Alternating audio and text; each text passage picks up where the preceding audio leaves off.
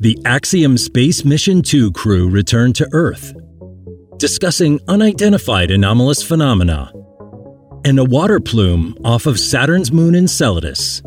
A few of the stories to tell you about this week at NASA.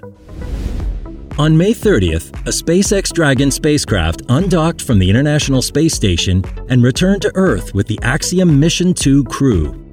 The four person crew, commanded by former NASA astronaut Peggy Whitson, is the second all private astronaut crew to the International Space Station.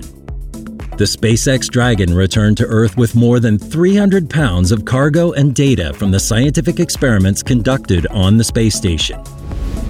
NASA held a public meeting of its independent study team on categorizing and evaluating data of unidentified anomalous phenomena, or UAPs, Observations of events in the sky that cannot be identified as aircraft or as known natural phenomena are categorized as UAPs. The independent study team will publish a public report this summer.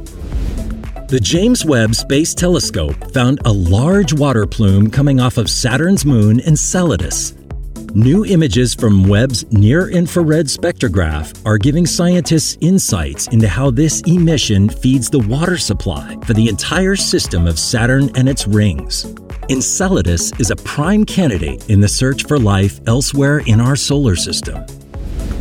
To help learners of all ages understand how to safely observe upcoming solar eclipses, NASA has released a new set of resources for educators.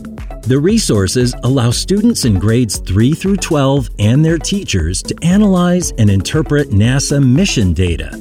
The resources also help educators integrate Earth science data into their coursework.